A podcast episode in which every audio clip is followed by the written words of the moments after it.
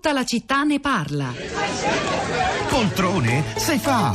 Con gli artigiani della politica. Questo è il momento giusto. Fino a questa domenica 630 poltrone modello Montecitorio a soli un milione di voti. Rivestimento sfoderabile per cambiare colori a piacimento, con morbida imbottitura per i tuoi momenti di relax. Ottima per la camera. Se vuoi più comfort, scegli la variante Palazzo Madama, garantita a vita.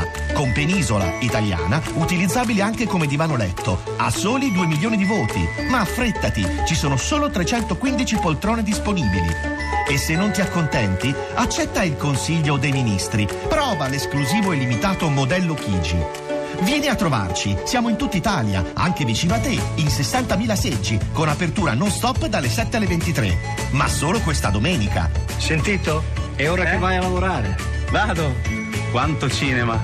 E da lunedì, modello inciucio con tre posti, uno a sinistra, uno al centro e uno a destra, con il 40% di scontro. Poltrone se fa. Artigiani della politica.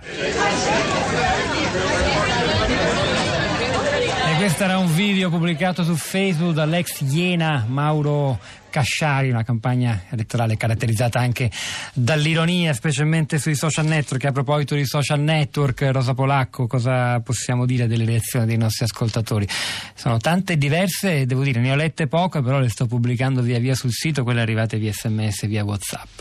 Ciao Pietro, buongiorno, buongiorno a tutti. I social network eh, cruciali in queste, in queste giornate, in queste ore, da ieri sera, da stanotte, la partecipazione al, al voto e ai risultati sembra essere stata molto alta, anche se già questa mattina, nonostante si stiano aspettando ancora dei risultati, se andiamo a guardare le tendenze su Twitter sono più frastagliate, più frammentate, c'erano anche gli Oscar di mezzo per carità, però insomma eh, i flussi dei, dei commenti appunto sui social network seguono delle loro le- leggi. Eh, è diverso se invece guardiamo su Facebook dove i post rimangono più a lungo con un altro eh, principio, un altro algoritmo. Su Twitter comunque le tendenze interessanti diciamo rispetto alla questione elettorale che troviamo in questo momento sono alcune parole chiavi, alcune questioni. Boschi, Lega Nord, Ciaone è una parola che sta venendo molto usata in queste ore. Eh, Casini è un elemento di stupore per molti, D'Alema un altro elemento di stupore per molti e poi in fondo ci sono due voci che dovrebbero interessarci molto nelle prossime ore che sono spread e borsa. Questo per darvi una panoramica di quello di cui si discute. Poi se andiamo a vedere sui nostri profili tra i commenti comincio a leggervene qualcuno anche un po' a caso. Allora Riccardo dice il malcontento è stato ignorato per decenni, ancora si parla di una reazione di pancia, finalmente è stato lanciato chiaramente e inequ- inequivocabilmente un messaggio di protesta da cui tutti hanno di che riflettere, a prescindere dalla fazione per cui si è votato. Ehm, Giovanna dice sono preoccupata dalla vittoria del Movimento 5 Stelle, ma sono più preoccupata dalla vittoria delle destre, non vedo uno scenario rassicurante e nemmeno- non vedo nemmeno come si possa formare un governo. Eh, ricordo che i 5 Stelle avevano avuto l'occasione di governare con il PD, un'occasione gettata via, sprecata in nome di una purezza del movimento che ha subito una mutazione e il resto degli scenari sono agghiaccianti. Giulia dice il conto è salato per la sinistra, paga per non aver avuto il coraggio di governare i processi che attraversavano la vita quotidiana delle persone, lasciando il campo libero alla destra. Ma un- uno degli elementi che rintraccio di più tra i commenti che eh, ci arrivano questa mattina è sempre quello dello dello stupore, non in grandissima parte, ma quasi tutti sono sorpresi, almeno un po', dal, dal risultato e tutti sono eh, assolutamente non consapevoli, non certi di quello che succederà. Allora, sentiamo le reazioni dalla viva voce di due ascoltatori. Andiamo a Novara, dove è collegato con noi Gabriele. Buongiorno Gabriele. Buongiorno a voi. A lei la parola. Ah, grazie. Allora, io penso che il Rosatellum abbia fatto il suo effetto come è stato concepito, cioè quello di rendere ingovernabile con qualsiasi risultato, in modo da poter continuare con il governo attuale, cioè con un governo tecnico. E, la- e- e relegare naturalmente il Movimento 5 Stelle a un ruolo di opposizione.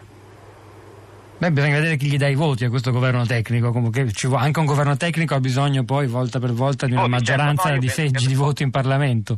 Certo, funzionerà un po' così. Questo è una- diciamo, uno scenario che mi sembra possibile. Per Ma- un paio di sì. settimane, forse tre, assisteremo a un po' di discussioni, varie impossibilità, eccetera. Quando saremo logorati che vorremmo un governo a tutti i costi, ecco che allora cominceranno a fare un governo che ci sta. E ci stanno tutti. Eh, questo è, da, è questo da vedere. Se per esempio non ci stanno Lega e 5 Stelle, la maggioranza di voti non ci sarà mai. Ma insomma, sono tutti scenari che poi via via a- a- analizzeremo insieme ai nostri ospiti esperti nei giorni prossimi. Ne abbiamo ancora. Allora, da Novara ci spostiamo, rimaniamo al nord, andiamo a Padova, dove è collegata con noi Diana. Buongiorno Diana. Buongiorno dottor De Soldà, allora io vi ho mandato un messaggio per il quale avete ritenuto che potessi intervenire con la mia modesta opinione.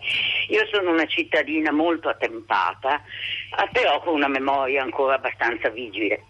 E quindi quello che vi ho detto, cioè quest- il eh, discorso economico ha avuto un gioco fortissimo nelle regioni meno sviluppate del paese, nelle isole, e questo ti spiega i risultati del Movimento 5 Stelle che quando una forza politica ti promette un reddito di cittadinanza per il solo fatto che tu sia al mondo, detto così molto sinteticamente e rozzamente, tutti i bisogni, le necessità, i problemi, È un po' più complesso e articolato rispetto a questa visione del, reddito di cittadinanza dei 5 Stelle. Ci abbiamo dedicato anche qualche, qualche puntata nel Sì. passato. Comunque, insomma, abbiamo, Sì, abbiamo preso la idea, Diana. sì. Però, però il discorso della Cassa del Mezzogiorno, che è stata operante per decenni e che aveva come precipuo scopo lo sviluppo delle regioni meno oh, floride, più arretrate del paese, che risultati ci ha dato?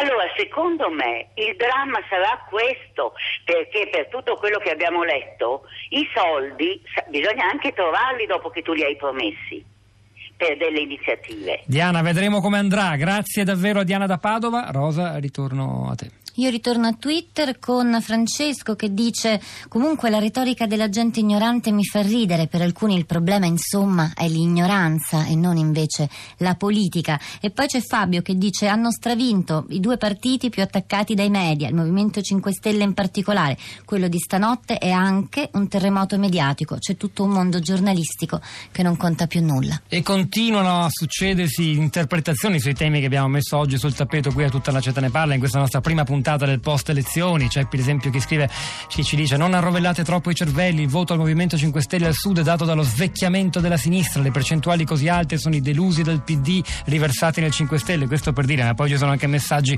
eh, di tono contrario. Stiamo via via, eh, anche con il vostro aiuto, capendo un po' di più. Nei prossimi giorni continueremo su questa linea, è prevedibile. Per ora vi salutiamo, lasciamo la linea a Radio Tremondo, non prima di avervi ricordato che hanno lavorato a questa puntata di tutta la città ne parla.